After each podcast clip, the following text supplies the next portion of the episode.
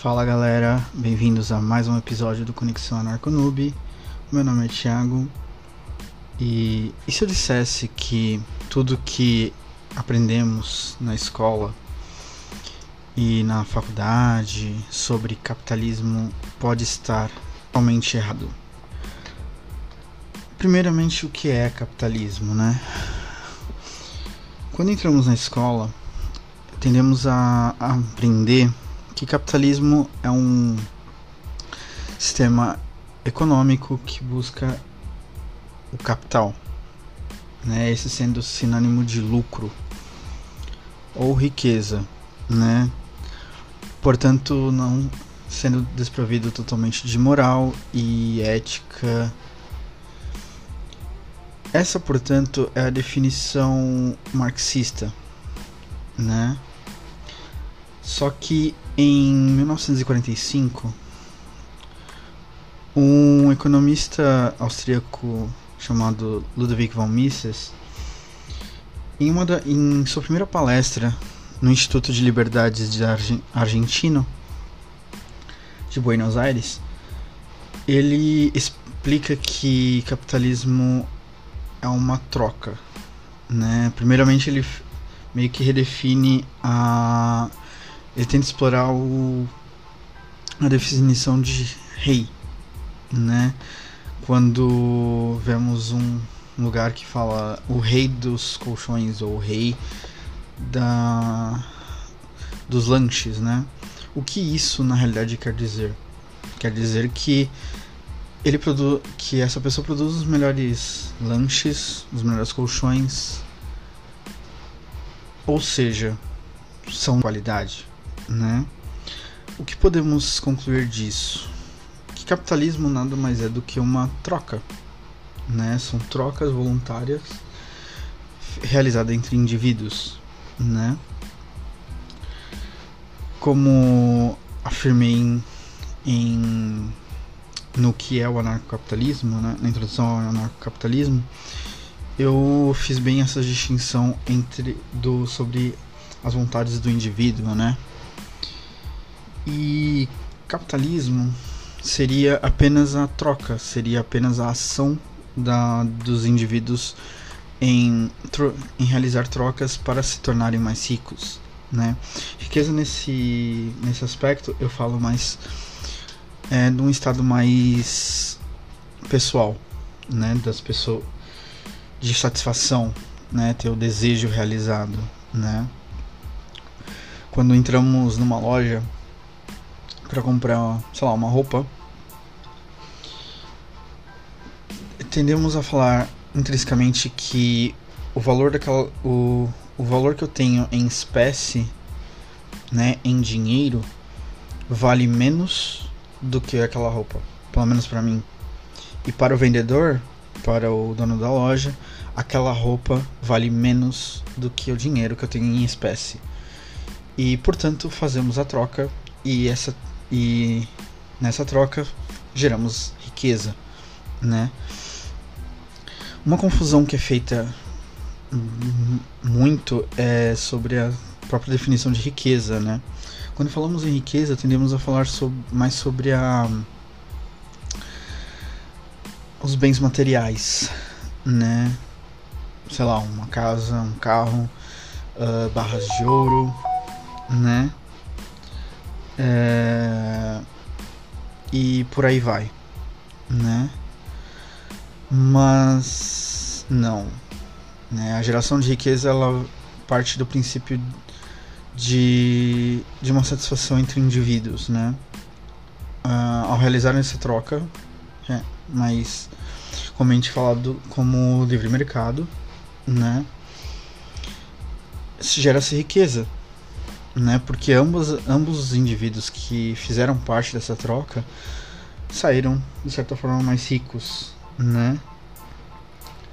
Uh, sendo assim, não há como sair, não há como sair pobre, né? Dessa troca. Só que a definição marxista ela confunde capitalismo com corporativismo. Fazendo essa confusão, é, é inevitável como argumentação dizerem que capitalismo não existe sem Estado, né? Uh, quando na realidade o capitalismo vive sem Estado e apenas é mais ético sem o Estado, né? Aliás, como uma opinião pessoal, eu tendo a pensar que capitalismo é muito mais do que apenas uma troca de um produto ou serviço, né? Capital... Sendo o capitalismo como uma troca, é, todo relacionamento humano ele é feito de trocas, né? Então, um relacionamento de marido e mulher na realidade nada mais é do que uma troca de é, de tempo, carinhos, né, de companheirismo e e portanto as duas pessoas são de fato ricas, né? E quando e quando essa riqueza acaba não sendo é, junto, é, sendo é, de um dos dois lados, apenas de um lado só, não é um contra, é uma troca que não vale mais a pena e portanto é melhor que as duas pessoas sigam seus caminhos, né? Mas isso é uma outra história. Hum, o então é, sendo sendo essa essa coisa né essa sendo o capitalismo apenas uma troca que é independente de estado podemos confirmar que podemos concluir que o capitalismo segundo Marx está equivocado, né? E por que, que ele ainda é perpetuado, né? Por uma simples conveniência, né? Diga-se de passagem. Para os defensores das ideias marxistas, é, é bem é, óbvio, né? É bem uh, é bem proveitoso que haja certas confusões e certas meias verdades. E para isso eles utilizam de cultura, utilizam da educação, né, de uma educação nefasta, de uma cultura que vem se deteriorando, né, graças a justamente a, a essas imposições ideológicas, né. Só que enquanto que o marxismo ele apenas é uma fantasia de do Leblon, né, por assim dizer, de ricos que acham bonito ser pobre e depender do Estado. O pobre, né, ele já aprendeu que não é esse o caminho. Né? É bem possível ver é, em muitas favelas, principalmente nas nas bordas, né? Várias lojinhas, né? Lojas de aparelho de coisas celulares, né? Quintanas, bares e brechós e várias outras coisas, né? E isso é belo e moral, diga-se de passagem, né? Porque mostra que não, o pobre não precisa do Estado para sobreviver. Aliás, ele não pode depender do Estado para sobreviver, porque, né? Só que muitos não, não se dão conta disso, né? Muitas pessoas não não fazem essa ligação, né? E, e até muitos acham mais proveitoso é, depender muito de Bolsa Família, né? Que agora é, no momento em que estou gravando esse podcast, virou Renda Cidadã, né? que mais? É... E é basicamente isso, né? O... Enquanto que há uma... O verdadeiro capitalismo, ele possui, as... possui uma brecha para respirar na incompetência do Estado. Né? Eu sei que essas são frases feitas, mas são frases que eu gosto muito de refleti-las sobre, né? Ah, Então, uh, o que podemos concluir disso, né? Eu falei um pouco mais. Eu falei que que para o marxista capitalismo é igual a corporativismo, né? Mas afinal, o que é corporativismo? Corporativismo são empresas que decidem fazer um conluio com o próprio Estado e daí monopolizar, é, proteger, entre aspas, o mercado de concorrências, né? No Brasil temos a de telefonias de telefonias móveis, temos a de fornecimento de saneamento básico, né? De, de saúde, né? De certas profissões, né? E por aí vai, né? É um engano achar que o Brasil é capitalista, né?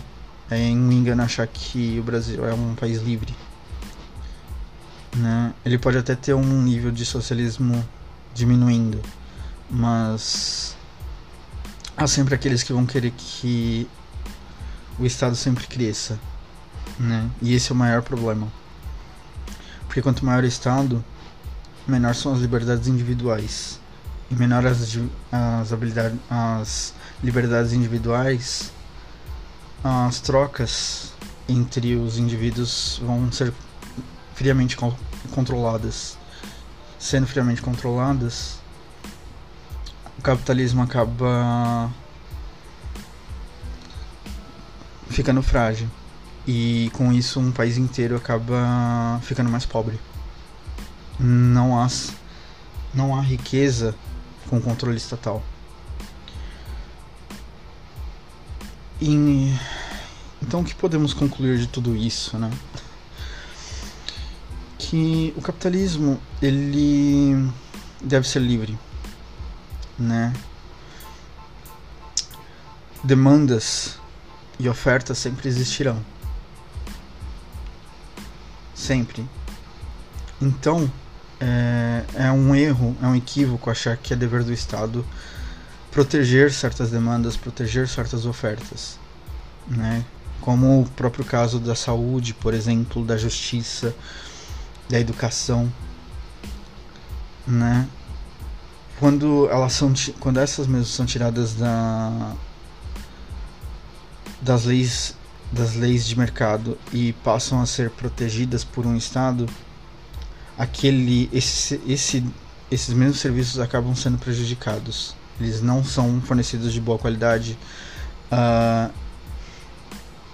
são altamente é, a tendo uma oferta ex exacerbada, né? Ou seja, a pessoa é, a pessoa por ser enganada que aquilo é de graça, né? O que sempre foi um um grande engodo estatal, é, acaba falando ah é de graça então eu vou quantas vezes eu quiser. Eu tenho direitos, né? E aí que tá o problema, né? Quando se há muitos direitos e poucos deveres, a, a, a pobreza sempre é o, vai a servidão é, vai ser sempre o caminho. E então, é, eu sei que esse foi um Tá sendo um, um episódio bem curto, né? Mas aliás tem muito que falar, né? Num próximo eu posso falar o porquê que saúde, educação e, e justiça não são na realidade direitos, mas são uma são serviços protegidos pelo Estado e, e isso é péssimo mas é basicamente isso. Né? Me sigam nas redes sociais, no Twitter, no Spotify, no YouTube. E nos vemos no próximo episódio. Um grande abraço.